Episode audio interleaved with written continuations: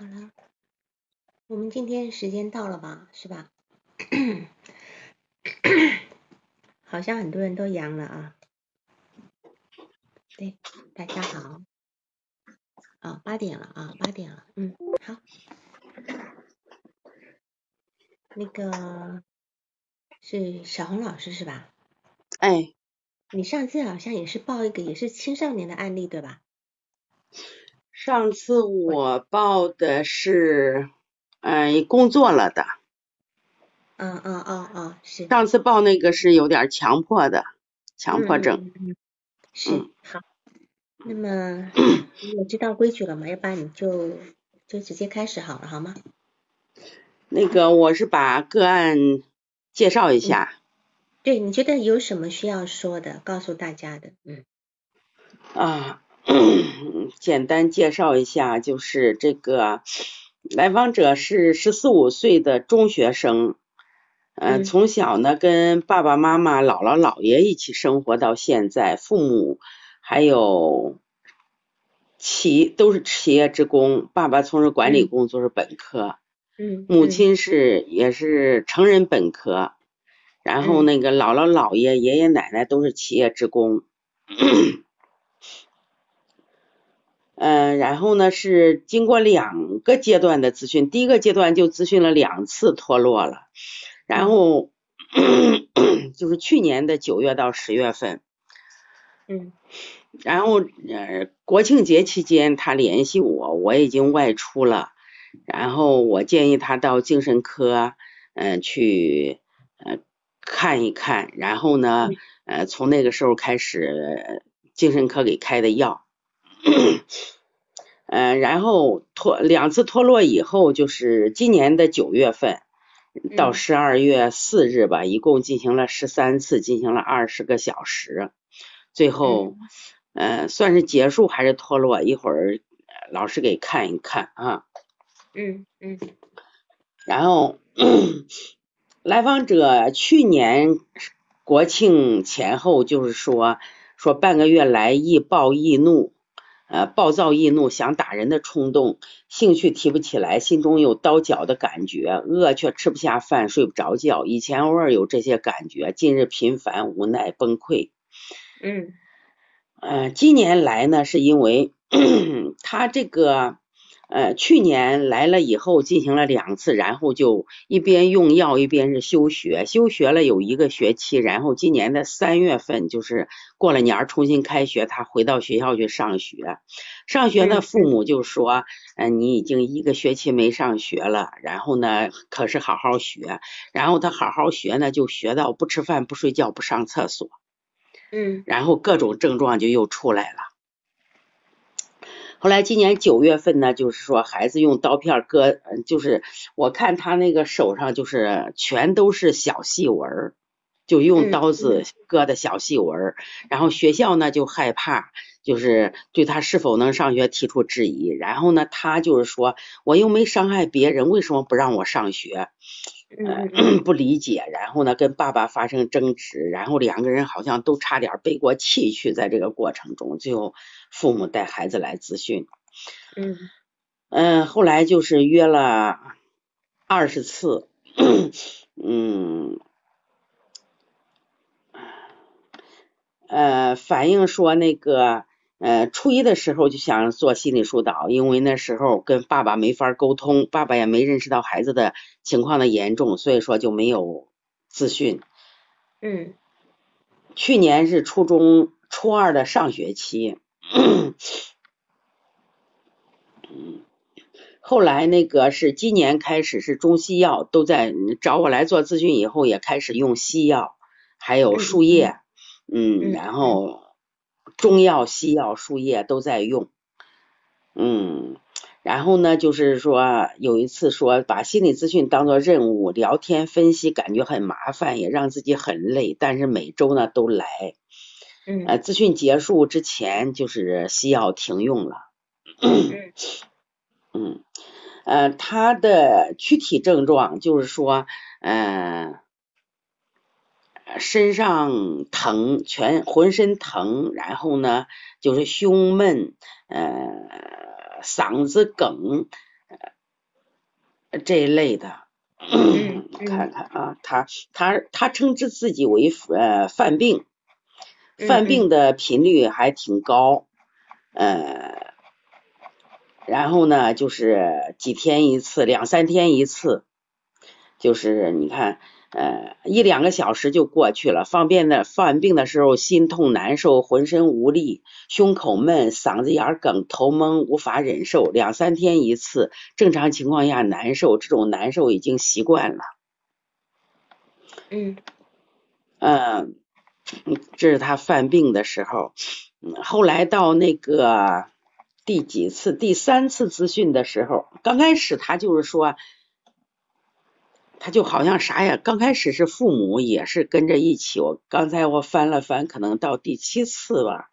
嗯。父母第六次父母都是一起的。后来我想这个呃单独咨询，最后过后呢是他一个人单独呃我们聊的。嗯。就是过程中他就说什么好多东西都是忘了，又是这啦，就是有时候就聊不成。比如说第一次哈。嗯。呃，慢慢的，反正是尽管聊不成吧，慢慢聊也聊聊起来了。嗯。呃，他到第三次的时候，他是就发现他有那个，他也描述说是有记忆中断的这种情况，他不知道为什么自己在这个地方，然后呢，不知道发生了什么中间，然后就自己就到那个地方了。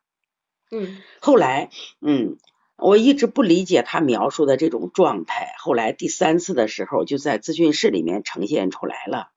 嗯，咨询室里面呈现出来就是说，嗯，嗯，我在跟他说一段共情的话，然后他就说他这儿又是脖子疼啊，又是头蒙啊，等等，是吧？然后，呃，有一个过程就是说他，呃。那个过程，第三次他就使劲抓那沙子，用手使劲抓沙子。我的理解就是好像在释放他的愤怒情绪，一直在那儿抓了又抓，抓了又抓。他一边说一边手不自觉的在那儿使劲的抓，一把一把的抓沙子。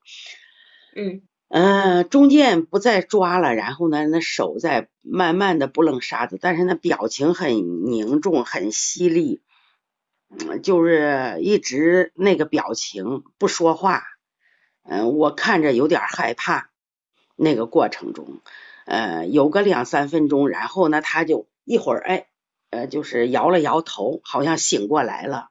嗯，醒过来说，我哎，怎么了？这中间好像意思发生了什么事儿了？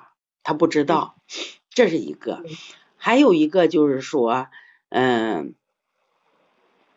他好像他说累吧，累。最后我工作室有一个那个累到就是无法交流，是吧？然后我说工作室有一个那个理疗床，你躺到上面。那天他爸妈都在跟着啊，都亲眼见证了那个过程。然后呢，我就是跟他那个做头肩骨疗法哈，然后去就是让他睡眠睡着一会儿。睡着之前，嗯，跟睡着之后完全。呃，讲的内容是不一样的。呃，睡着之前好像是说，我看看第三次哈，嗯，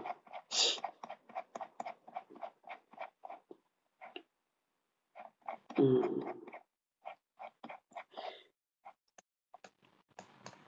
睡着之前他就说那个，呃，老师。呃，一个是说老师对他很好，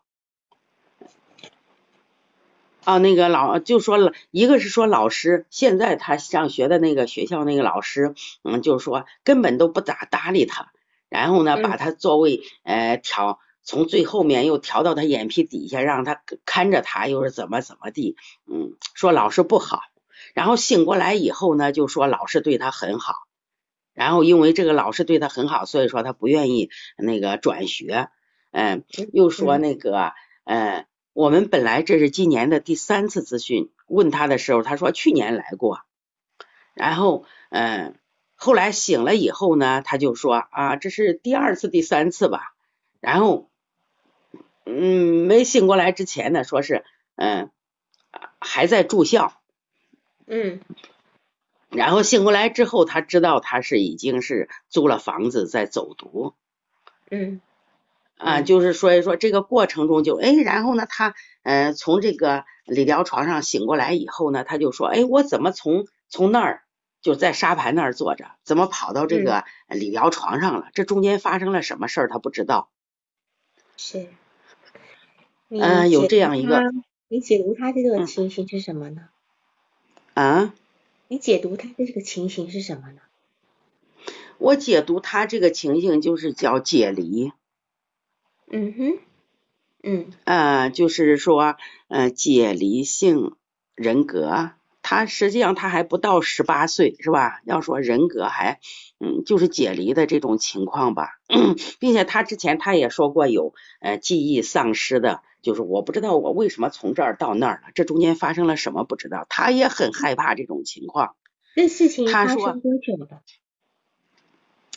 这个事情我问他，他就是说从呃又就是休学以后又重新上学开始，就是从今年的三月份。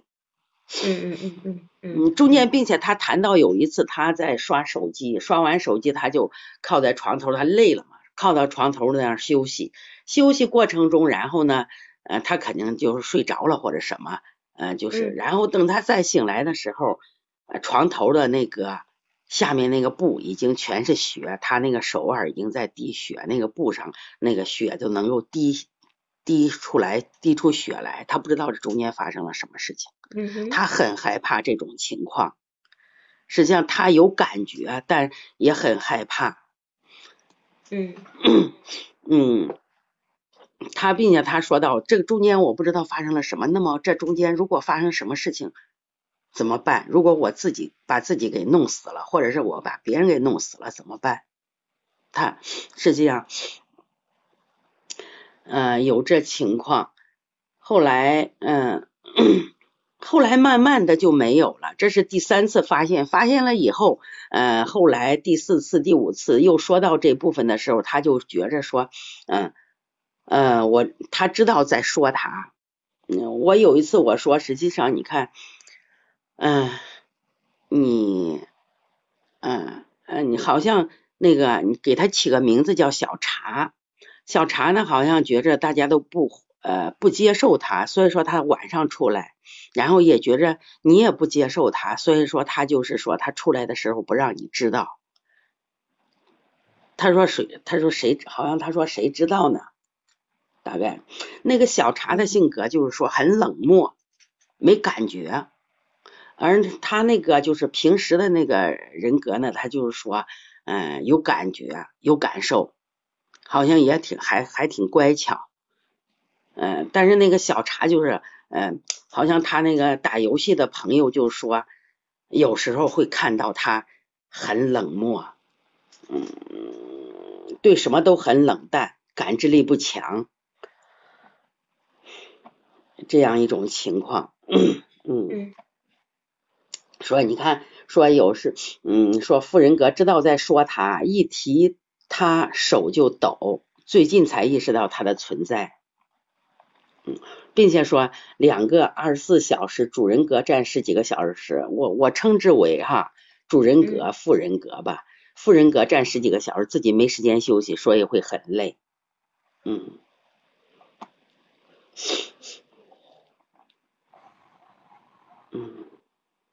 然后咨询过程中让快点聊，不知道自己能清醒多久。这都是第四次的时候。嗯哼。嗯。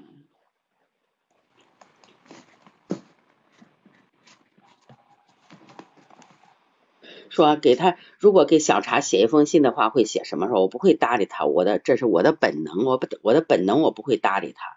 嗯，你如何评价小茶？你心疼他吗？不心疼，共生共存。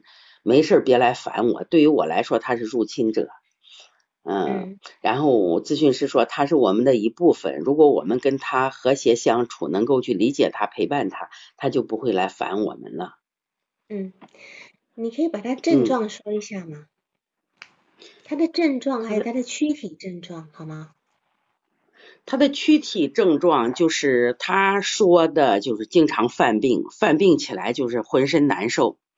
呃，就是好像是身上像扎满了钢刀，然后呢，还有就是说血管里面都呃扎的都是针，嗯，呃，然后嗯，还有就是说好像身上，刚才我又看了这个记录哈，就是说嗯，他就是会早期的时候会有呃资讯中断呢，就起不来。说浑身没劲儿，起不来的那种感觉，嗯嗯，有这样的表现，嗯，还有烦躁。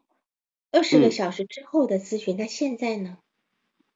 现在好像，呃，他反映的是，实际上他那个，嗯，就是那个小茶是吧？被看到以后，然后没两次，他就说好像那阵子，呃，第几次啊？他有一个猫，呃。买了一个猫，可能那猫也是个星期猫，是吧？然后呢，就开始照照顾那个猫。第七次开始照顾那个猫，然后就问他照顾猫照顾的很用心、很用力，然后也没救过来。然后就问他，他说那个这阵子可能忙也没没注意那个事儿，然后那个事情就是记忆中断的事情就没有了。然后后来呢，呃，咨询到二十次也是说。呃，那个鬼压床，他称之为鬼压床，就是说，呃，身体，嗯，头脑是清醒的，身体却不会动。嗯嗯嗯嗯。呃，就是头脑支配不了身体，呃，很多时候，呃，甚至有时候中午都会是这样的，中午睡个午觉就会是这种情况，然后如果接着睡，他还会出现这情况，然后呢，他都吓得不敢睡觉，说这种情况也，呃，嗯，就是。好像是也不怎么严重了吧？嗯，还有那个躯体症状也说，嗯，鬼压床不多了。最后一次咨询十三次，说是鬼压床不多了。嗯，做什么事儿都嫌麻烦。还有一个情况就做什么事儿嫌麻烦，比如说他那是第几次？第十十几次的咨询的时候，哎，第。嗯，然后呢，他就是说，比如去拿个快递，还得穿鞋，还得找钥匙，说的每一个步骤很详细，就是说很烦，很麻烦，甚至去做个核酸也觉着很麻烦。嗯，然后，嗯，比如说交朋友这个过程，咨询的过程一直在说，嗯。为什么初中一年级出现问题？他的问题是从初中一年级开始出现的。初中一年级，他爸爸给他转了学校，转了学校呢，嗯，就是嗯，他没有朋友。说小学尽管是校园霸凌啊，就是说问他收保护费啊，但是他还有呃可以把后背交给对方的那样的朋友。但是到初中呢，就是转了学以后没有朋友，嗯。没有朋友也不想去交朋友，从头再交朋友觉着太麻烦。然后还有比如说，嗯，我呃养了一个什么动物，然后如果那个动物没了，我还得重新再养，呃，从那也也嫌麻烦。还有如果是一个账号，他打游戏，打游戏账号如果是嗯什么情况，如果是重新再打，那又很麻烦。就是说在极。力的形容他嫌麻烦的这个过程，还有说学习如果复杂一点就觉着麻烦，就觉着什么？后来说那个，嗯呃，这个麻烦好嫌麻烦也不多了。最后一次咨询的时候，说自己毕竟大了，家里就自己一个正常人。这个咨询的过程中，他爸爸是得了哪个方面的癌？就切除了以后，好像还没有转移。嗯，还情况还算好。是什么时候得癌症的？啊？正确时间，正时间是何时得癌症的？啊，你说第几次哈？不是，我说他爸爸离癌的时间检查出来是什么时候？你知道吗？检查出来就是说我们咨询的过程中是第几次咨询？呃，第八次好像，第八次咨询的时候。后面才查出来的，不是前面。不是前面，呃，查出来然后就啊。他妈妈怀孕是什么时候怀孕的？妈妈怀孕是，嗯，他爸爸这个癌症就是说做完手术，呃，第几次说的是妈妈怀孕的事儿？我看看啊，啊，第十二次结束前那一次，结束前那一次说妈妈怀的孕，然后第，嗯。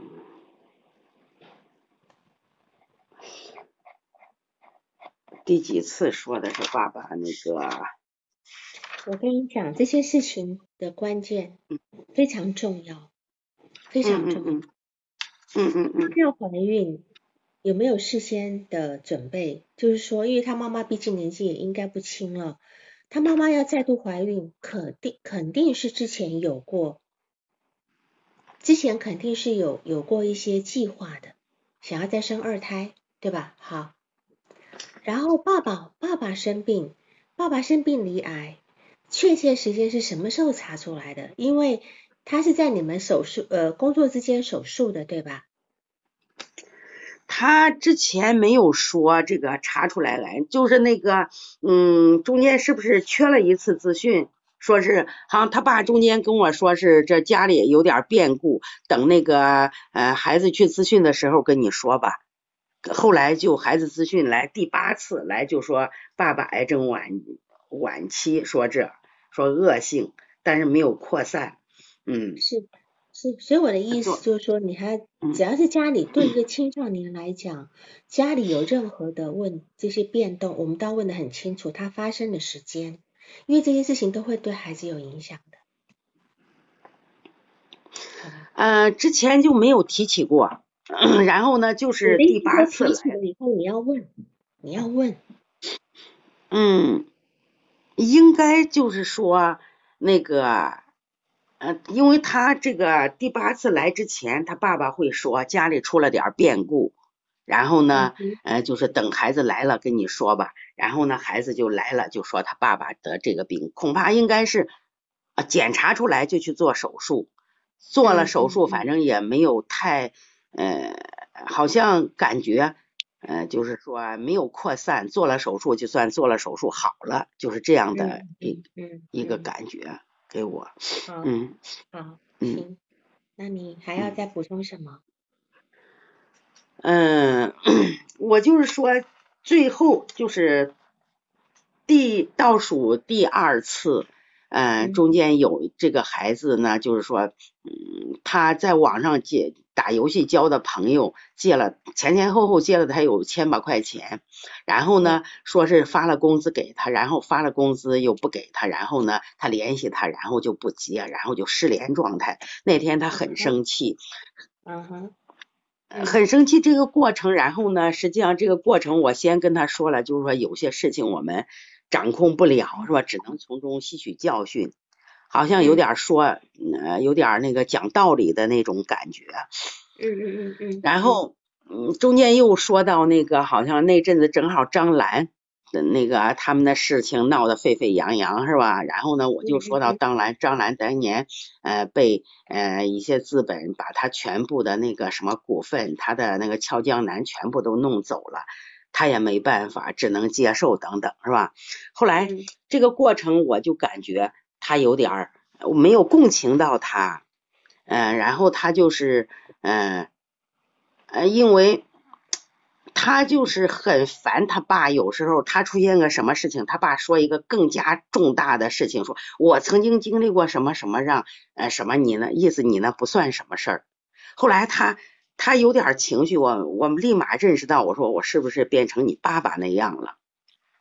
嗯。后来这是最后倒数第二次哈，后来我就说，如果这件事情让爸爸妈妈知道，家里人知道，然后他们知道，他们又该逼逼我嘞，怎么怎么样，就更加生气了，更加生气。后来，哎，呃，这是第十二次，然后第十三次的时候，就是什么事儿都没有了，就说你看，嗯。嗯，就是说自己现在感觉还迷茫，干啥三分钟热度。嗯。然后呢，就是说鬼压床也不多了，然后呢，就是嫌麻烦也不多了，因为毕竟自己大了，家里就自己一个正常人了，现在是吧？嗯嗯嗯嗯。各方面都挺好，然后目前就是不想去上学，如果非让上学，也拉着脸去吧。嗯嗯嗯嗯嗯。就这样，我说这个。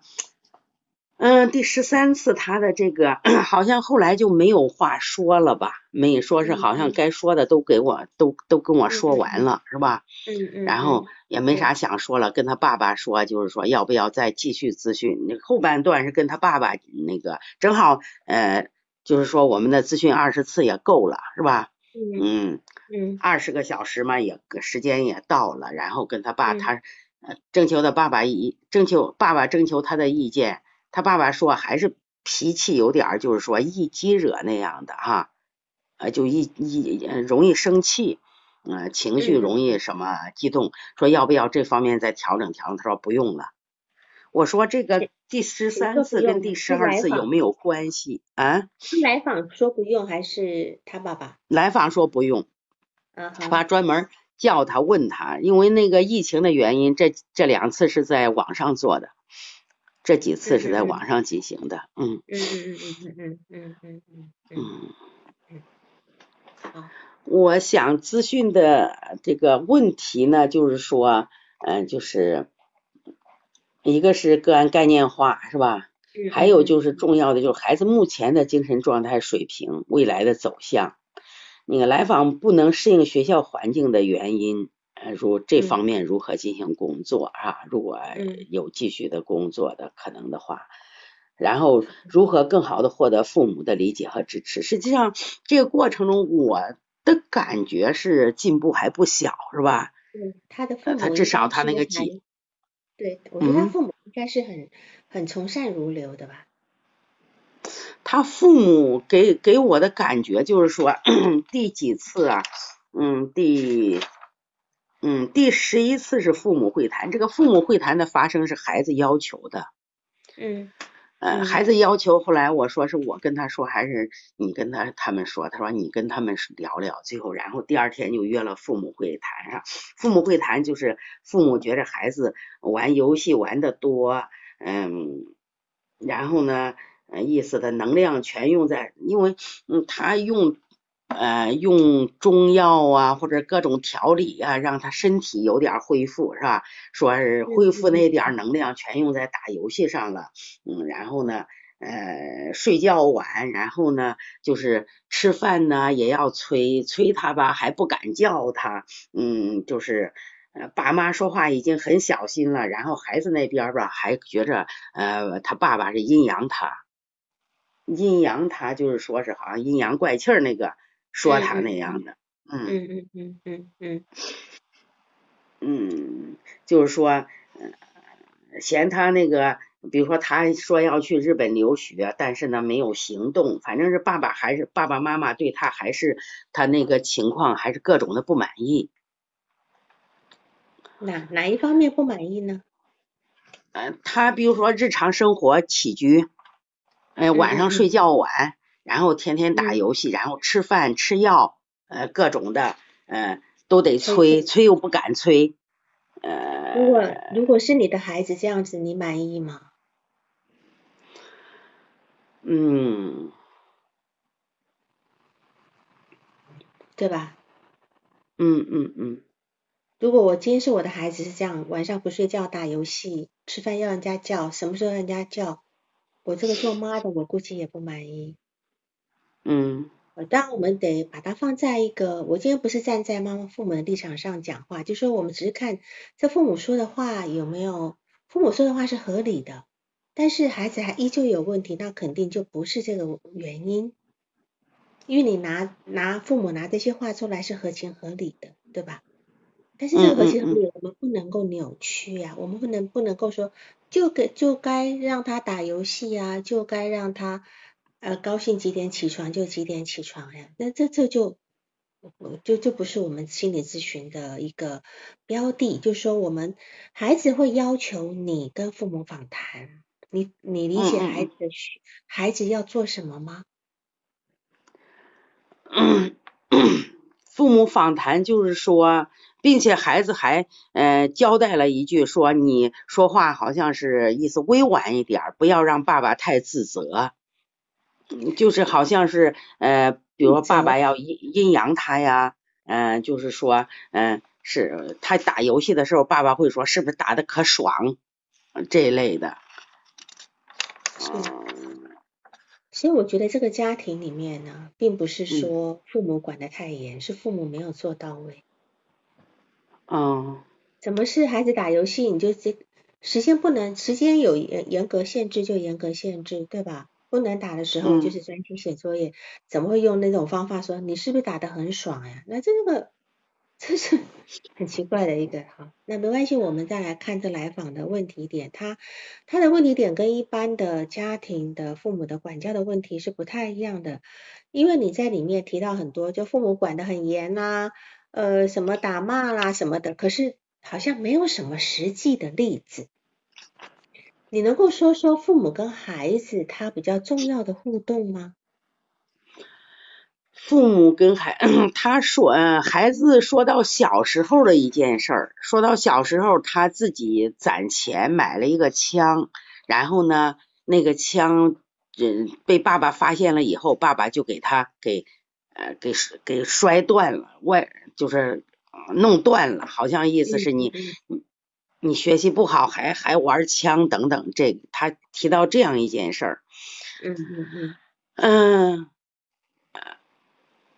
还有就是，嗯，反正他那个，嗯，我有一个截图，微信的截图是吧？截图上面说的就是，呃，就是什么呢？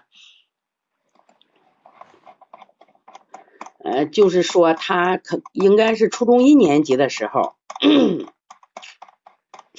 比如说他嗯对他姥姥姥爷不礼貌的时候，他爸他妈妈会说，呃说他不对，嗯嗯嗯嗯，说他你姥姥姥爷怎么样，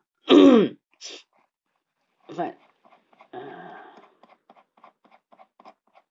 我想我知道，然后后来他父母批评他，你不可以对姥姥姥爷那个态度，对吧？哎，对，然后然后他，嗯，也就是说，你看他的那个有一个有一个微信的截图，我是在他那个朋友圈，后来我加上他那个呃，也加了他的那个好友之后，他那个朋友圈我去看，看的时候他会他那个嗯朋友圈有一个说不说话等于哑巴，解释等于顶嘴，沉默等于耍性子。不说话等于赌气，哭等于矫情，不动等于傻了。骂我时我在做事等于不尊重。我不抑郁谁抑郁？这是二一年十月就第一次找到我的那个时候，嗯嗯，他发的朋友圈，然后还有画了几幅画，应该是初中一年级的画，我不知道老师看了那几幅画没有？看了，在这，在这。哎，对对对，嗯，在这，待会儿我再拿来讲好吗？在这个画，嗯嗯，好，好嘞，嗯嗯嗯，因为今天这个青少年的案例呢，其实是非常现在，特别是现在青少年的一个代表。其实我们现在有很多父母，他们呢望子成龙了，所以他们在管教孩子的时候，会以学习为主，就有很多东西是满足的哈，就跟我们早年可能也不太一样。所以，在这个刚刚有人问说，这个孩子跟父母的重要的相处过程有什么？其实没有太多的事例，但是从几件小事情上面来看，其实家里还是挺满足他的需要的哈。那么，呃，今天这个案例比较比比较就是具有代表性，然后我把几个重点这边先说一下，就是呢，他是一个重度抑郁患者哈。那么，一个重度抑郁症的患者呢，他的躯体反应啊，对于这个来访者有两种躯体反应。第一个是他的躯体疼痛，第二个是解离，对吧？哈，刚咨询师也说了解离。那么第二个呢，第二个重点是一个现在现此时现在青少年发展的困境，尤其是在这个比较发达的城市，北上广这比较发达的城市。父母他们很重视教育，而且这这个父母两个都是本科毕业的哈，那么所以他们其实也是有有有教育还不错的哈，那么他们所带入的孩子跟那种早年我们因为家庭贫困读不了书的，或是父母的受教育低的那样的一个状态是不一样的。此时有现在青少年发展的一个困境的一种模式在，那么这个来访者呢，他这个他的发展困境有两个。一个是他很畏难，他没有办法面对真实的自己。第二个呢，他的适应环境是能力是很差的。第三个就是最普遍的议题，叫自恋议题。现在这些青少年其实都是很在自恋上面都有很大的问题的哈。那我们今天可能就锁定这几个地方开始讨论哈。然后这个来访者呢，我们来先讨论他的躯体化的问问题。他说他呃呃，就是犯病的时候，就是全身插满了钢刀。血液里面都是钢刀，痛苦无比哈，就随时随地都都有可能会发生，就没有征兆的哈啊，比如说上课的时候，那当然他现在这种症状态，自从他呃休学在家里不去读书以后，就是后来就好像比较好了，对吧哈？这状态少多了，鬼压床跟这种所谓的插满钢刀的一个状态就好多了，是吧？嗯嗯，对，嗯，好。好，那当然是因为他远离了某一些刺激源。一个抑郁症的人呢，他会表现出全身疼痛的症状。我之前讲过很多，第一个有点像那种戒断反应，就是吸毒的人戒断反应后，他会觉得全身像蚂蚁在爬。在抑郁症的人，他有的人会显现出他像蚂蚁在爬，而且蚂蚁在哪里爬呢？在皮肤下面，在骨头里面。在骨头里面，所以你抓是抓不到的，很难受的。有人是全身酸痛，那他说的很清楚，他是全身插满了钢刀，全身插满了钢刀，对吧？哈。那这是属于抑郁症，他们那种非特异性的躯躯体的症状。有人会头晕、头痛、头皮发麻、胸闷、心慌，会还有会会心跳加快，哈，呃，呼吸呃急促啊，或者是肩背疼痛啊。他也有那种肩背的问题，对吧？他那个肩肩背全都是筋，对吧？筋，你说了哈，都是筋哈，就有各种的那那。那么有一些他们会去看医生哈，到了到那个叫做那种神经内科去看，神经内科会说，那这叫做神经系统混乱，或者叫做植呃植物神经系统混乱。有的它有的是反映在心脏的部分，他们叫做神呃呃心脏病、心脏官能症。好，其实这些讲的都是一个抑郁症的一个反应，有一些焦虑的人也。也会，所以我们要去知道，他这东西是跟他抑郁相关的哈。这个，那么目前抑郁症的人 会有这种躯体疼痛的比例有百分之六十五，还蛮高的哈。那么他的鬼压床呢，其实跟抑郁症是毫无关系的。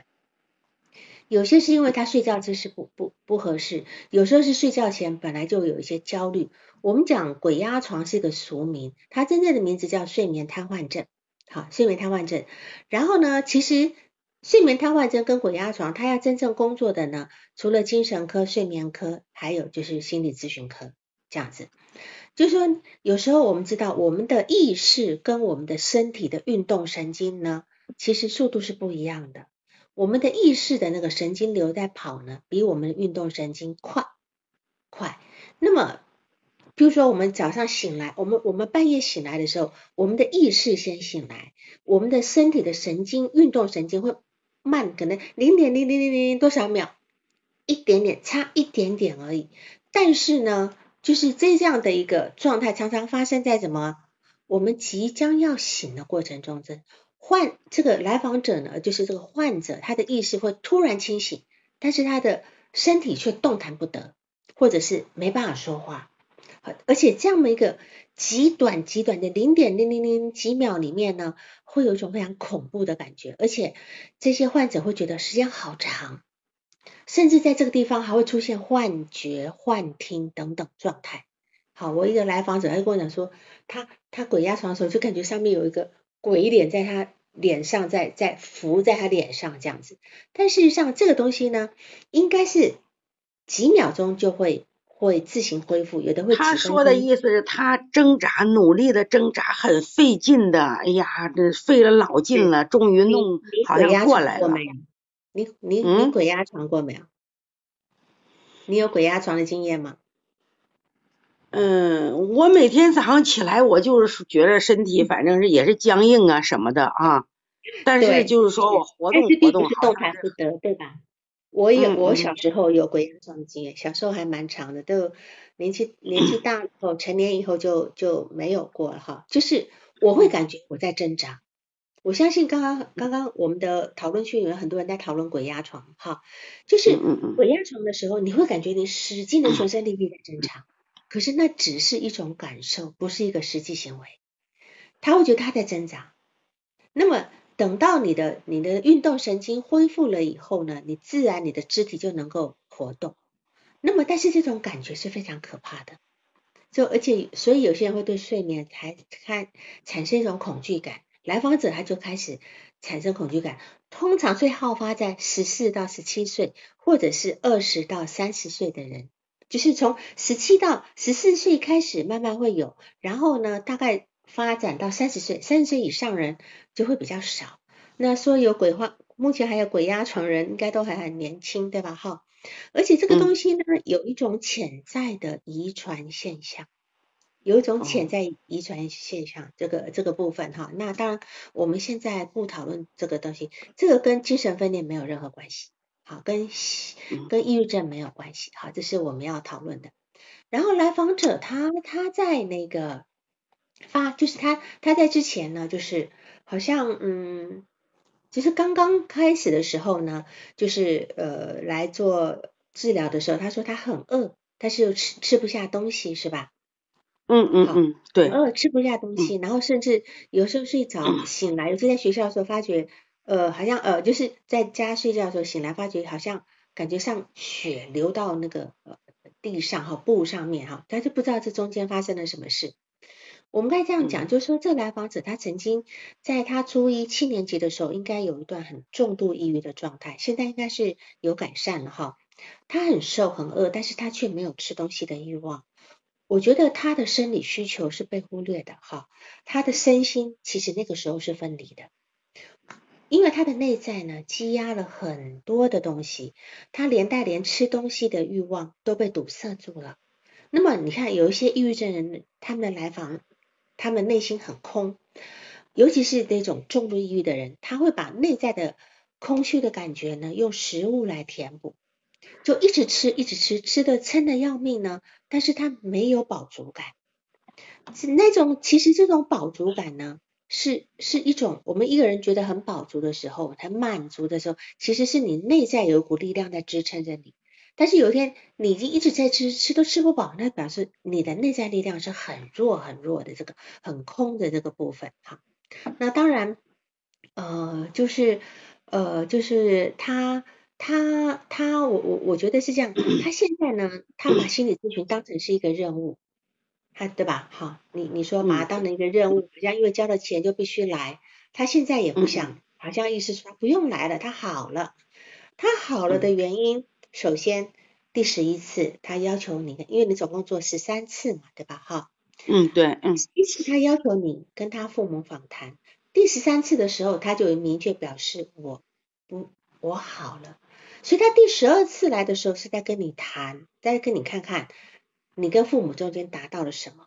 就是说他在心理咨询里面，对于你他已经做到了，已经达到他要的目的了。就他他让你跟他父母沟通以后，他父母可能会用他想要的方式来对待他。那这个是我们做心理青少年咨询要非常非常重注意的一个点，就是。我们在面对青少年的时候，我们很容易去对青少年特别的上心，因为我们觉得他在家庭里面是一个弱势团体，我们有时候会替他解决一些他在家里的难题，觉得他在家里呃受到父母不合理的待遇，但是孩子也很清晰的知道我们可以帮他做什么。当我们帮他做到以后，他也许就觉得不需要，因为他真正重要的还是他家里，所以我们可能这个地方要拿捏好。要拿捏那个度，要拿捏那个度，所以我刚才问你，他父母说的地方有错吗？对吧？好，有有错吗？那么他他来的时候就告诉你就说，家里只有他一个正常人，他的父亲晚期晚晚癌，好，他的他的妈妈呢怀孕，对吧？哈，他他好像是他说，呃，怎么讲？就在这个地方来讲。我会我会觉得哈，然后他现在呢就不能去上学，好像说他他现在只要不去学校，他好像问题都没有了是吧？嗯嗯。那这我们就要知道，那他的啊什么？他也就是说，他现在很迷茫，然后呢，就是做什么事情三分钟热度，这是他最后一次说的。肯定迷茫，因为为什么呢？其实他去学校有各种问题，有各种问题。他现在不去学校，他问题好了。但事实上，不去学校不是他的目标。对他，并且在这个过程中，我提到武志红说，那个在他北大的时候，他读研究生的时候，他怎么怎么样？我后面还没说，他说了一句，至少人家还是研究生。实际上，他对他自己有期许，但是呢，就是说。对，嗯，绝对期许，一个正常的年轻人都对自己有期许，嗯嗯，所以这个地方呢，他的症状在休学之后一切好转，表示他的症状起因在学校生活，学校里面什么，一个是学习，一个是人际喽，对吧？那么究竟这两个问题哪一个为主？是学习为主还是人际为主？这中间有因果关系吗？而且他没有好朋友。他在他在他在七年级没好朋友，他在小学有。那小学那个好朋友是从我们从小学一年级慢慢培养上来的，那时候心心眼也没那么多，对吧？他到了初一以后，才刚刚上初一，然后因为一个呃学校表演，然后他在他在这个呃同学面前摔跤，是吧？摔跤以后，他就这个东西成为他的一个坎过不去，他觉得太丢人啊，等等等等，是吧？他觉得尴尬、羞耻啊，等等。然后就开始，一个是这个，还有一个就是没人聊，没人玩，没人谈，嗯，就是说没有朋友嘛，并且他有一次就是说他那个表弟过生日的时候，然后呢在谈论他那个表弟给不给他表弟那个配手机，然后那会儿他就很激动，他就想，嗯，当年我就是因为这样我没有朋友，我很孤独，等等等等等等，他就想让。他配手机？怎么没明白？哎，他小时候没有手机吗？就是他表弟现在也上初一，然后哦那时候他肯定是说是呃把他的那个游戏也不让他玩儿，然后呢等等的呃。就是，并且他网上聊了一个，呃，也不是说他在他看来不是恋爱。他爸说，因为他不学习不好嘛，所以说就盯着他，游戏也不让他玩儿，然后呢，在网上聊天跟那个女孩聊天也不让他聊，说他谈恋爱。然后呢，呃，就是这么那一句，如果你是他妈，你会你会同意他玩游戏跟聊在网上聊天吗？如果你学习不好的话。就说我们只是我们要看这父母做了一个他在他这个阶段该做的事情，是吧？哈，然后所以人问的很好，没有不玩游戏就没有朋友嘛。而且现在现在七年级，哈，呃，他现在是初三嘛，哈，他从七年级进去，虽然有个摔跤的事情，现在到了初三他还没有朋友，那这个问题就有点严重了。这么三年来他都没有交到朋友，是。外界的问题吗，对吧？他说别人不理他，不理解。他初中一，他初中一年级已经，他他说他所有的症状都是从初中一年级开始了，一个是转学，一个是摔跤。那个不叫转学，那个只是换了一个，就是读初一的时候给了一个好，去了一个学校好学校，对吧？他是这样，他是那个，他一直都是在那个寄宿制的民办学校上学，然后他，嗯，原来那个小学那个寄宿制那个民办学校也有中学，并且他那一块的，呃，小学的同学都在那个学校的升中学了，然后他爸爸就说这个学校升学率高，并且他是去考试的，第一次考试他胡乱做做，然后呢，呃，就是没考上，然后第二次考试他也是胡乱做做，胡乱做做反倒还考上了。对，然后就来这个学校上学了。上学以后，他说这一切的一切都是从从从初中一年级开始的。所以我说，这个来访者是适应的问题。我们一个人，他有从小学生到初中，是很容易发生适应困难的。他在小学里面那些朋友，就从小学一年级就交，所以是那么长的时间是没有能够慢慢那个时候大家好好相处嘛，对吧？他到了初中以后，大家都是新进来的同学。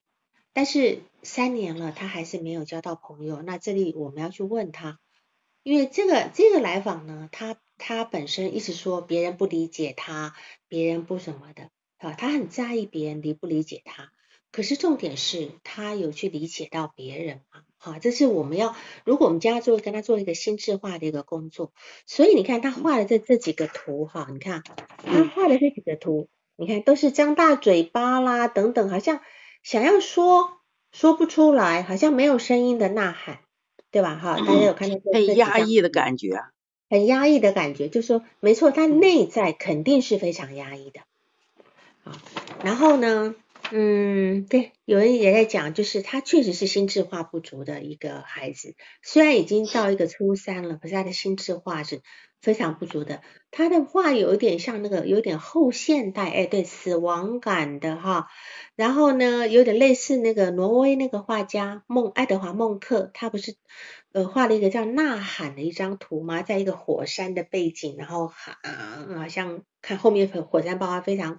恐惧那样子，我觉得他他他仿佛是那种呃想要吐一些什么东西出来，或者是想要吸什么东西进来哦，或还到底是他是匮乏，还是他是被堵塞住了？这个这个可能我们都不清楚哈。那这里面还有一个很像有一个很像外星人的这个外星人的那个图对吧哈？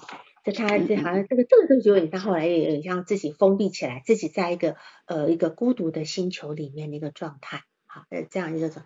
那这里也是一个很很一个惊吓的一个状态，因为他说他他有一个惊，他曾经在一个意象里面看到一个惊吓的自己，对吧？好，这这个部分，所以我觉得当然这些图他发给你看，或者是你都要去好好的跟他去讨论这个东东西，哈。那么对于他来讲，比如说我们现在来谈他的解离状态，因为你发给我的一个标题写的是呃多重人格还是双重人格，当时我就觉得这个人不是双重人格哈，他只是一个解离，就说实际上在我们每个人的心底呢，都有一个秘密花园，就是我们我们常常在这个秘密花园里面，我们会去守口如瓶的，我们要去遗忘某一些深藏的记忆。但是那个是我们不想接触的，可是那个深藏的记忆呢，却却有很不可思议的力量。就是当我们一个人悲伤太多的时候，一个人没有办法承受的时候，有些人就会把这些不能够承受的东西分开来。这我刚刚讲的这句话就是那本书《二十四个比例》里面讲到的。二十四个比例是一个真实故事哈，就是一个嗯，在美国，在一九一九呃。一九八几年被诊断出来的一个一个嗯比例是他的那个他的一个化名了哈，他有二十四个人格这样子哈，那当然目前还有一个叫叫 Jess 的一个韩国韩韩裔的美国女孩，也是在 YouTube 呃在 YouTube 在 YouTube 上面呢发布了视频，他自己也有也有六个一个不同人格，但是我们现在讲的并不是一个多重人格，我们现在讲的是一个叫做解离的部分。一个解离的部分，这个解离的部分呢，就是重度抑郁的人呢，也会有解离的部分，因为呢，他当他自己无法忍受那个痛苦的时候，他都会去用解离的方式来面对他的痛苦，能理解吗？好，就说他这个是一个很呃显示他自己一个呃一个怎么讲，一个就是一个症状的一个症一个症状的部分。所以，当当一个人呢，他有一个解离状态的时候呢，我觉得是是因为他有一个部分是他自己不能接受的，他自己不能接受的。那么，或许他他有一个，当他解离的时候，是有一个人格，另外还有一个人格，一一个人格想追求，一个人格不让他前进，对吧？很多青春期的孩子呢，都有休学的孩子都有这样的问题。那么他此时的各方面，他的耐受的阈值都很低，很低，尤其是情绪情感方面，他他没有办法听，比如说他现在他一定很害怕呃外面的嘈杂声音等等的哈，他他很怕听到任何声音，只要不是来自于他自己发出来的声音，对他来讲都是一个入侵。那其实呢？青春期的，就是抑郁症的孩子，他很怕外面那些啊，别人讲话，他觉得吵死了，好像怎么样，让他很很烦躁哈。这些只是他内在很一种很纷扰的声音的一个投射。一个人如果真正的很内心很安静的话，他是不会害怕外在那些嘈杂的声音的。啊，除非我已经很烦躁了，我已经烦的要死，所以任何人出什么声音我都很害怕。所以我觉得你你这个时候要工作的是他说不出的是什么，譬如说他这张图里面压抑的，他想张大嘴巴却吐不出任何东西。他现在面对最大的问题是什么？真的是父母的管教问题吗？如果没有父母的管教，他就好了吗？他现在父母不管他了，好让他那个他就好了吗？他无法面对的是什么？他无法面对的是一个不能够让父母满意的自己吗？还是一个不能让自己满意的自己？这样理解我的话吗？就是不不能让自己满意的自己。自己是，嗯，他现在不能够面对的是自己不满意自己，并不是父母不满意自己。我觉得他父母已经放得很松了。现在此时，你看哈，嗯嗯。对他五六年级的时候打游戏，打游戏要拼前三名，前三名有一千块钱的奖金。结果他连打了两天，他爸看他打得很累了，还带他出去散心哎，还带他出去散心。你说这个爸爸是不让他打的吗？对吧？他小时候，他他在呃就是小也是五六年级还是几年级的时候，他在学校租书做租书生意，后来又卖玩具。哎，他爸爸没有禁止啊，他爸爸觉得这孩子好像还诶蛮有想法的，对吧？嗯嗯嗯。你说这孩这爸爸其实挺通融的。然后呢，他接到了一个，他接到了一个就是邀请的比赛，游戏比赛的邀请。他跟他爸讲说，我想休学打打游戏。他爸说，你还太小，等到高中再休一两年。嗯。到时候他也同意了。那么。你说他爸爸真真的压的那么厉害吗？我觉得他他爸爸跟他的关系挺好的，只是到了六年级五六年级的时候，他开始叛逆，他有很多行为方面，他妈妈在教他，他爸爸呢是站在妈妈的立场上教他的，是吧？这是你案例里面写到的，所以在这个地方啊，快快没电了，这地方呢，我们就要去知道，这个孩子他其实青春期有他青春期的叛逆的问题。他青春期叛逆问题，其实这个时候呢，他的父母要教他的时候呢，他可能前面很乖，他现在开始叛逆了。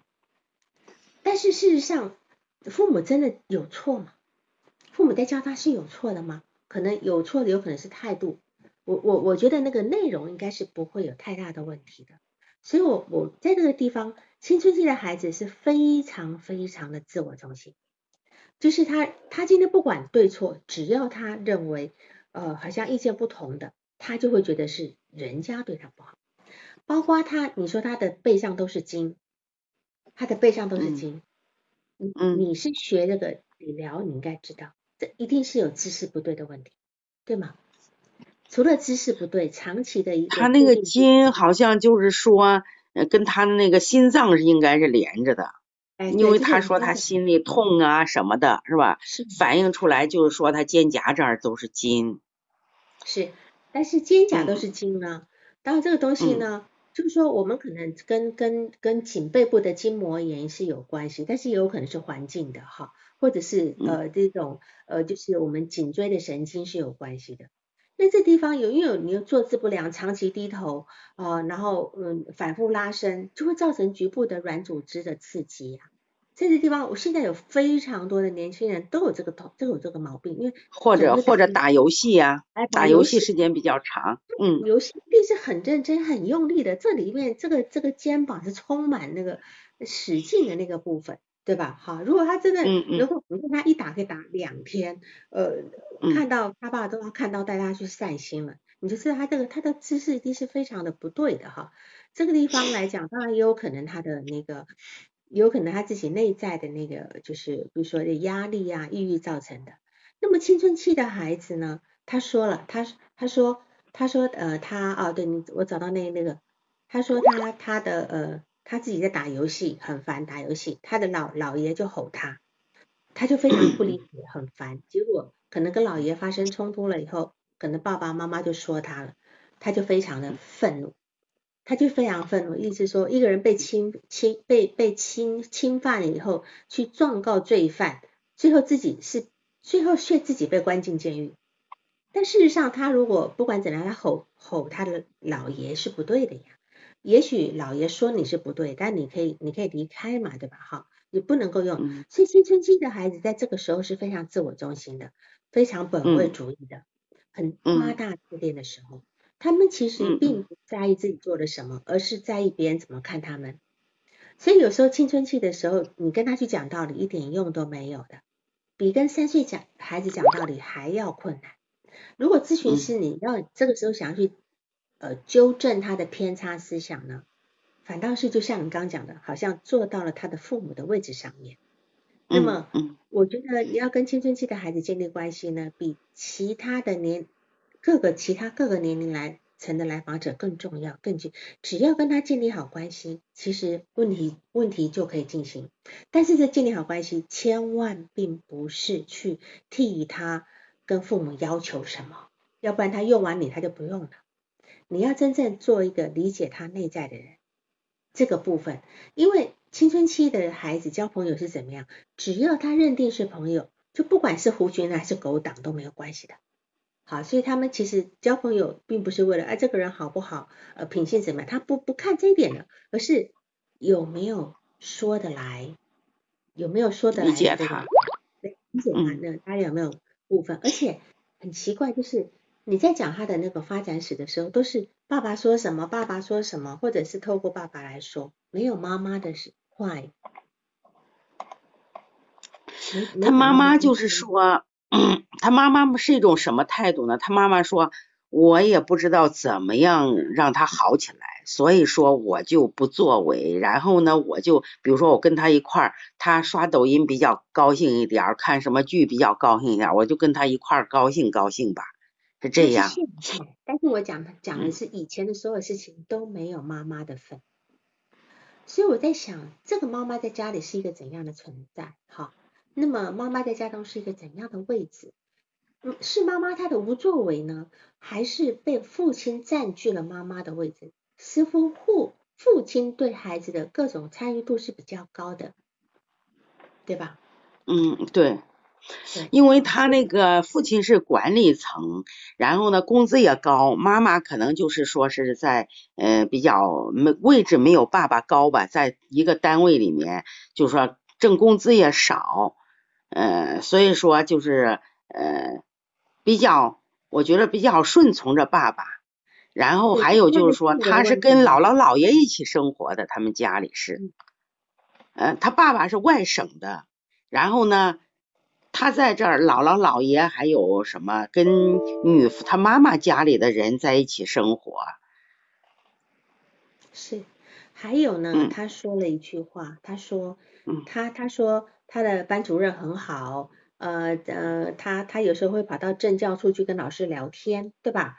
然后又说班主任对他不好，就是这是你疑惑的一点。那么我只能够说，这个孩子他本身对一个人的整合能力是没有。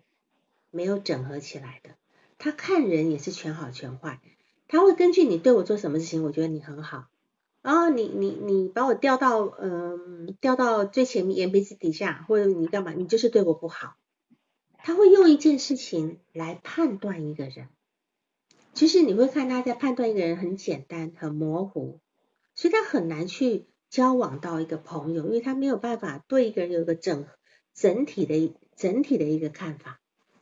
那么他其实是否他对父母的感觉也是这个样子？就是以前父母他以前很乖的时候，父母对他挺好的哈，就大家一团和气嘛。等他青春期开始的时候，父母开始管他，因为他开始叛逆了，作息不正常了，打游戏了。那么他对父母的感觉就完全变了，觉得父母就是个魔鬼，整天要求我，呃，变成啊就是你讲的呃呃就是那个谁呃叶叶鹏是吧？好，就是好妈妈坏妈妈。好乳房、坏乳房的这个部分一下子分裂的很厉害，好，所以这个来访者他本身在这点上是没有整整合好的，而且他有一个梦，对吧？他那个梦要不要说一下？他常常做一个恐怖的梦。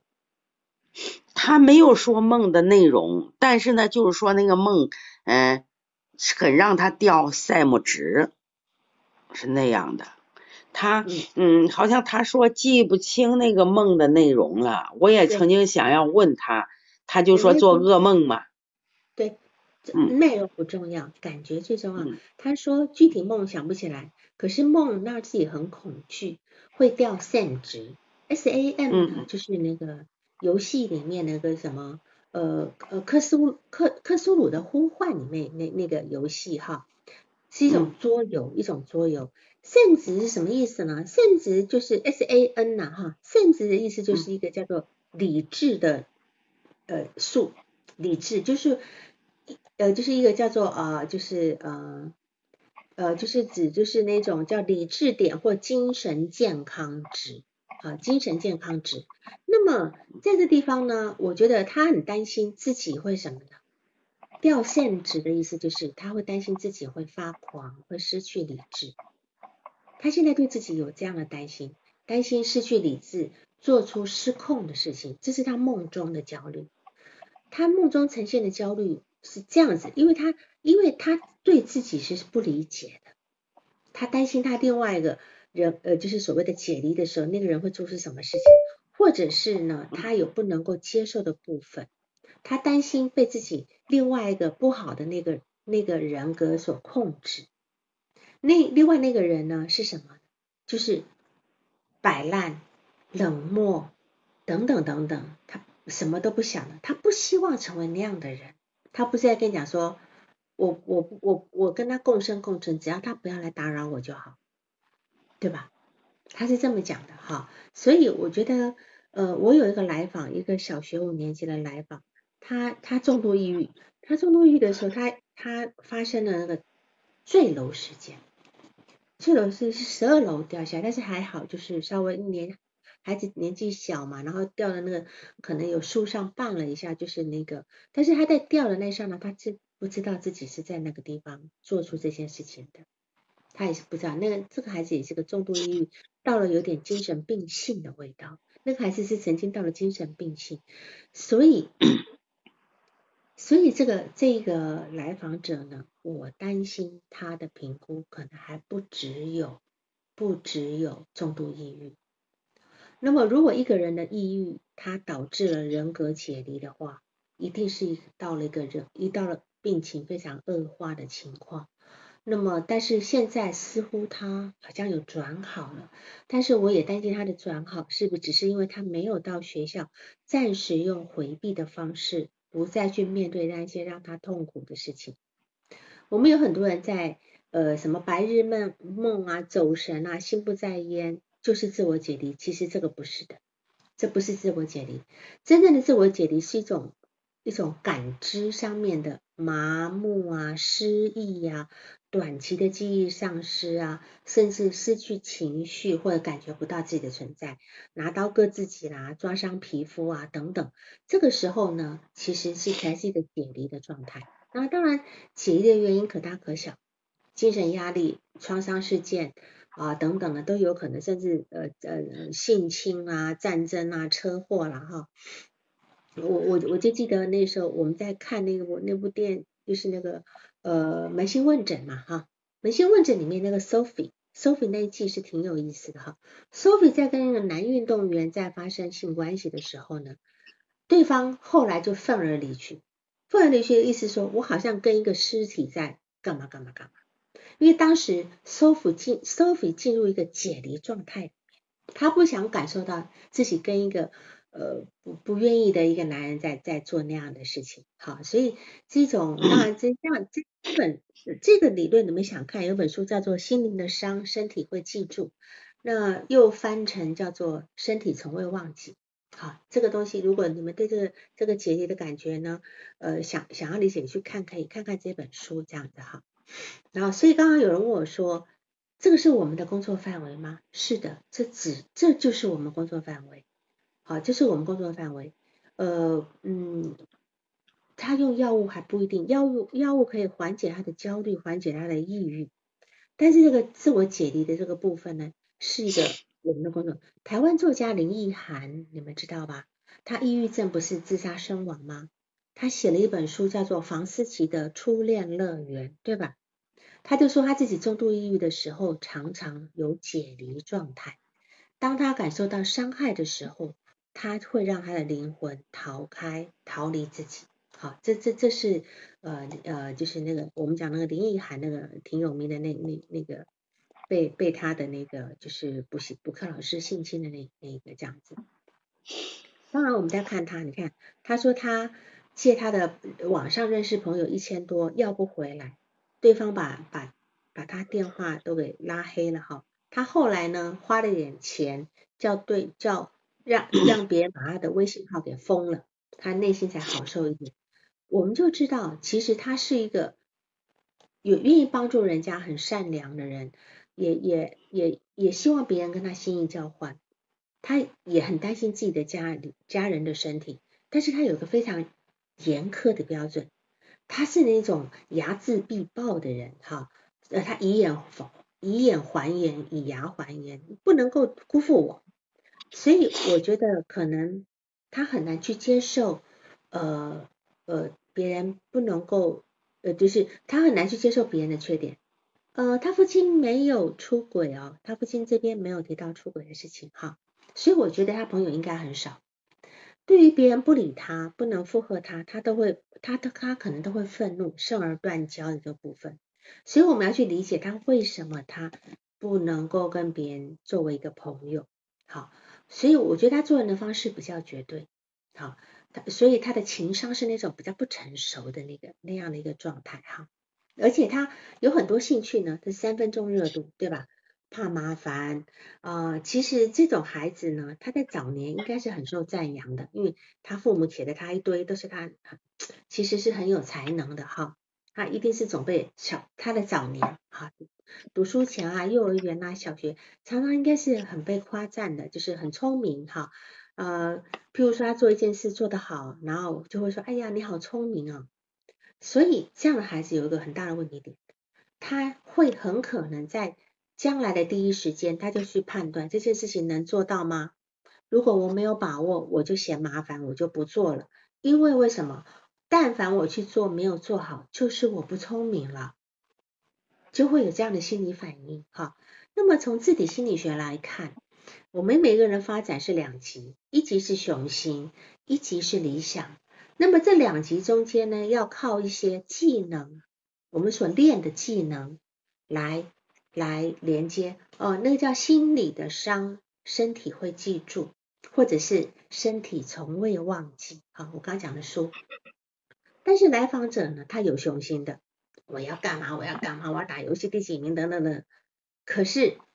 他其实是不能够忍受挫败的，断了就没有力气再重新做，他所以他其实是缺乏那个理想，好，那么但是他他他有雄心，他没有办法坚持，他耐不住挫败，家里呢其实是对他，我觉得不是打压，家里对他不从来不是打压，而是没有让他有适当的挫败教育。是没有一个适当适当的挫败教育，这是我对他的问题的一个。我们现在非常多孩子都是这个问题，家里都会尽量的提供你满足你，但是事实上并没有让他们学会他怎么去忍受挫败。好，这是目前这个这个孩子最大的问题。当然还有一个最重要的问题就是他父亲离癌，他妈妈怀孕。我刚讲过，到底他是什么时候知道的？你所知道的是他在第八次或第十二次才说，但是真正他心里知道的是什么时候？这个地方，我们如果把这件事情放在一个或许哈，也许不是来访者的时间，但是我一定用这个事情来对他的这个案例给大家一个参考，就是说我们要把这件事情放在整个青少年的发展来看。父亲离癌，母亲怀孕，对一个一直被捧在手掌心的、非常照顾的一个孩子，独生子女来讲，会是一个怎样的感受？他说了，他曾经在你的沙板里面说了一句话：什么都留不住，对吧？什么好的都留不住，包括他的猫死了，他的等等的，好。然后呢，他还讲了一句：分分分崩离析。对吧？他还讲了分崩离析，就说对一个父亲离癌、母亲怀孕的一个孩子来讲，对一个独生子女来讲，就像梦讲，他有感觉一种被抛弃。你们是不是对我失望了？所以你们要再生一个孩子？这句话不是他说的，是我另外一个来访说的。我另外一个来访初中的时候，他父母刚怀孕，他就跟我讲，我妈我父母对我失望了，他们要重新再生一个孩子，对吧？他心里是这么想的，但是父母不是这么想的，所以父母对自己的爱留不住了。他再生一个孩子出来后，自己的宠爱的地位就将失去了。此时他的症状可以让他留在家里，守住生病的父亲，守住怀孕的母亲。或许这些都是来访者的潜意识。虽然说很多问题是他到了另外一个初中比较好的初中才有的问题，但是即使他不在另外选择好的初中，他的他其实他的成绩也不是他那种好像一直很好的那种。虽然五六年级有好一点，对吧？我记得他小小学呃前面没有那么好，反而是到住校的时候好一点。那么，他即便去了对口的初中，他即便即便能够跟原来同学在一起，难道他家里的问题的发生的变化对他还是没有影响吗？好，所以我觉得还是我先前讲的那句话，就算父母现在都不再管他的学习，不给他压力，他真的就好了吗？是吧？哈，所以我觉得另外他也很珍惜朋友，他会把钱借给朋友等等的。他总希望学校、学校老师、学校同学都能够理解他，他希望被理解的心情非常的强烈。但是他的朋友为什么交不住？你这么希望人家理解你，为什么你交不住？对吧？哈，那么他有经营人际关系的能力吗？没有声音了吗？幼儿湾，我啊，我在这里在听。哦哦哦哦。好，没有，我是说有人在讲没有，所以，所以呃，在这这个地方来讲，我后面东西我就不再念了，还有很多，就是他父母写的，他他他的优点，什么心思细腻、爱心、体贴别人啊，好动啊，动手能力强啊，等等，认真啊，等等等等，他妈妈也写了他非常多的优点，但是他觉得那些都不是优点，那些叫特点。我那些东西叫特点，那你这个人也太太完美了，对吧？哈，所以我觉得在在这个地方，我们要去理解这孩子，此时可能如果按照自体心理学来讲，他他的自恋是受挫的。此时这是可能自恋受挫的时候，他他可能到了这地方，因为学校的这些所有人都不待见他，他跟同学讲说，我爸爸小时候带我去出国。哦，他爸爸还带他出国去玩很多地方了，走遍了中国，还去了菲律宾，去了哪里，对吧？你说这父亲不认真吗？很认真的，他对这个孩子是有期待的，要让你有见识，对吧？啊，就是带你到出国去走，到处去看。他去跟孩，他去跟同学讲，同学说，哎呀，你吹牛什么的。同学，但是你就知道，在青春期的孩子讲话都是非常毒的，毒舌派。毒舌派，就青春期孩子讲话都是毒舌派的，可是他没有，他没有那个心理能量去接受别人这样的调侃，他都当真，他会受伤，所以我们就说他的情商发展是是绝对绝对绝对有问题的，他会跑去呃教务处跟学校的老师聊天，所以你就知道他其实一直把自己放在跟父母一样高的位置上。他并不是把自己放在比较低的位置上，所以他可能对同学的要求什么的，并不是一个同辈的那个部分。所以这个地方我们要我们要知道哈，就是呃这个孩子有一个非常清晰的一个青春期发展的一个困难的问题，包括你后来你其他的讲，不管是小他讲的小茶或者手抖啦，都有各种现象。都是抑郁症导致的现象，还要去评估。如果他接下来还要去评估他的精神状态，我不知道你有没有跟他的精神，因为他是精神科医生，呃，就是呃转接过来让你咨询的嘛，对吧？那当然，如果你认识那精神科医生，也跟他聊聊这个孩子的精神状况，是一个精神，就是说是不是达到一个呃，就是一个潜在性的一个精神疾病的那个部分，好吗？嗯，好，这个地方我们不能够呃小看这样的一个问题。好，那现那接下来怎么弄？接下来就是建议他父母再给他做评估。不是，他现在不能够停药呀。哦，不能够停，他好像已经停药了。他不能够，如果你还能够理解到他，还能够去跟他父母联系的话呢，你千万不要去跟他，千万跟他父母讲，让他不能停药。其实他的父亲非常理解他。我念一段你听看，这是你写的，他父亲对他的理解。他说很自傲，很自负。好，过去呢，父母对孩子期待很高。而且孩子总是希望急着在父母面前证明自己，想学习好也很尽努力的学，结果却不好，想把上学学习搞好，到了学校就不开心，上不了学，学的也不好，就在这样的纠结矛盾中的煎熬。这个父亲说的话，其实父亲对他还是理解很到位的，对吧？这父亲并不是一个不明事理的。他知道孩子的问题在哪里，太自 负，太自豪。嗯。他现在不能让自己满意的时候，他就开始从外面找非常多的问题。嗯。嗯所以他现在就是去学校上课，不是你的问题，不是你的工作目标。嗯嗯嗯。嗯，就说孩子去不去学校上课，不是你的工作目标。嗯，对。当成是你的压力。嗯。好吗？他爸现在反正是家里各种的状况，好像对他上学的这个事情也没有说是非得去怎么样。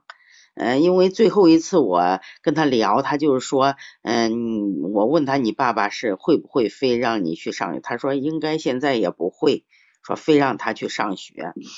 对呀，嗯，是呀，对呀，因为其实说真的，家长都宁可要孩子，不是要学习，对吧？嗯嗯嗯。我们要懂得父父母亲再怎么样还是以孩子为重的。并不是说，但是没关系你要把学习弄七八次呀，或者是第几次的时候啊？对，第第七次的时候，还是说，你看，说爸爸打来电话了解情况，并反映说孩子最近没有上学，想让孩子过正常学生的生活。对，第七次是我们要跟父母去沟通的，孩父母亲并不懂，他们并不懂得病理，对吧？哪一个父母不会这么想？不着急的呀。嗯嗯。还有一个情况就是说，你看他他在表达他的那个没有感觉是吧？说是呃他父亲癌症晚期那会儿说，如果假设嘛，我就跟他假设最坏的情况发生会是什么样？他说爸妈死了自己不哭不出来。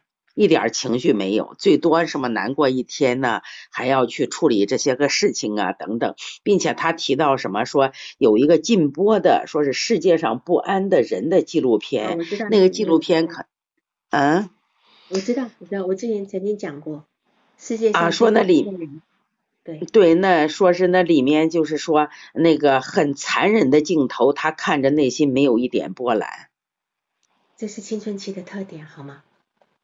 哦，青春期的人就喜欢这样子讲，嗯，就喜欢去做一些很酷的事情，而且他的那种无毫无波澜的那种，首先第一个防御，第二个有可能是症状，他抑郁症的部分，他就是跟那个不要去听他表面讲的那些东西，嗯，青春期的孩子最常口是心非了。嗯，因为不是他想要来咨询的，他也不一定会跟你配合。他实际上他应该是咨询的话，他因为他初中一年级都想要来咨询。是啊，但是他现在，他他来，但是现在他来他又不要了嘛，他目的达到还不要了呀，对吧？嗯嗯嗯，对，最后一次说，反正是。最后一次说是那个好像什么都好了似的，药也要停了，咨询也要停了。嗯，药也停了，咨询也停了。嗯。对。嗯。好，我们今天就这样好吗？我等下九点半还有还有课。嗯。好，行啊。嗯，行。也就是说，他学这个还需要进一步的评估，是吧？需要。对，有人讲的哈，青春期要作一作的。嗯。我们要我们要去共情他，理解他为什么要作。但是同样的心智化的部分的工作，我们不能少。但是并不是用说教的方法。嗯。他不会接受的。嗯。你可以去了解他喜欢的东西，跟他讨论他喜欢的东西。嗯。这个比较重要。嗯。嗯嗯嗯嗯。好。行，好，谢谢王老师啊，辛苦了。好好。嗯。好，晚安，晚安。好。各位晚安啊。嗯嗯嗯。好嘞，谢谢王老师。嗯。拜拜。那我就挂断了。本次督导完毕，喜欢请留言或分享哦。需要报个案的老师，请查看我们喜马拉雅主页个人简介，也可以在微信公众号搜索“星师之友”，关注微信公众号后联系微信客服进行预约，报个案完全免费哦。